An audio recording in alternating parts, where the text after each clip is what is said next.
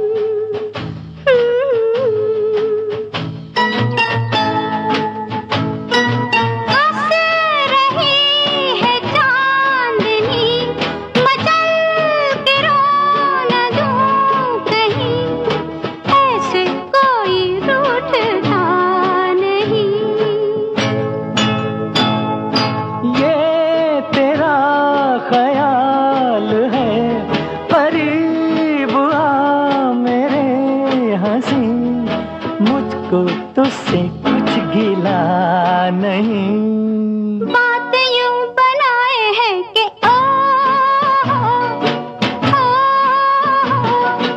ओ, न बोल दू तो क्या करूँ वो हंस के यूँ बुलाए है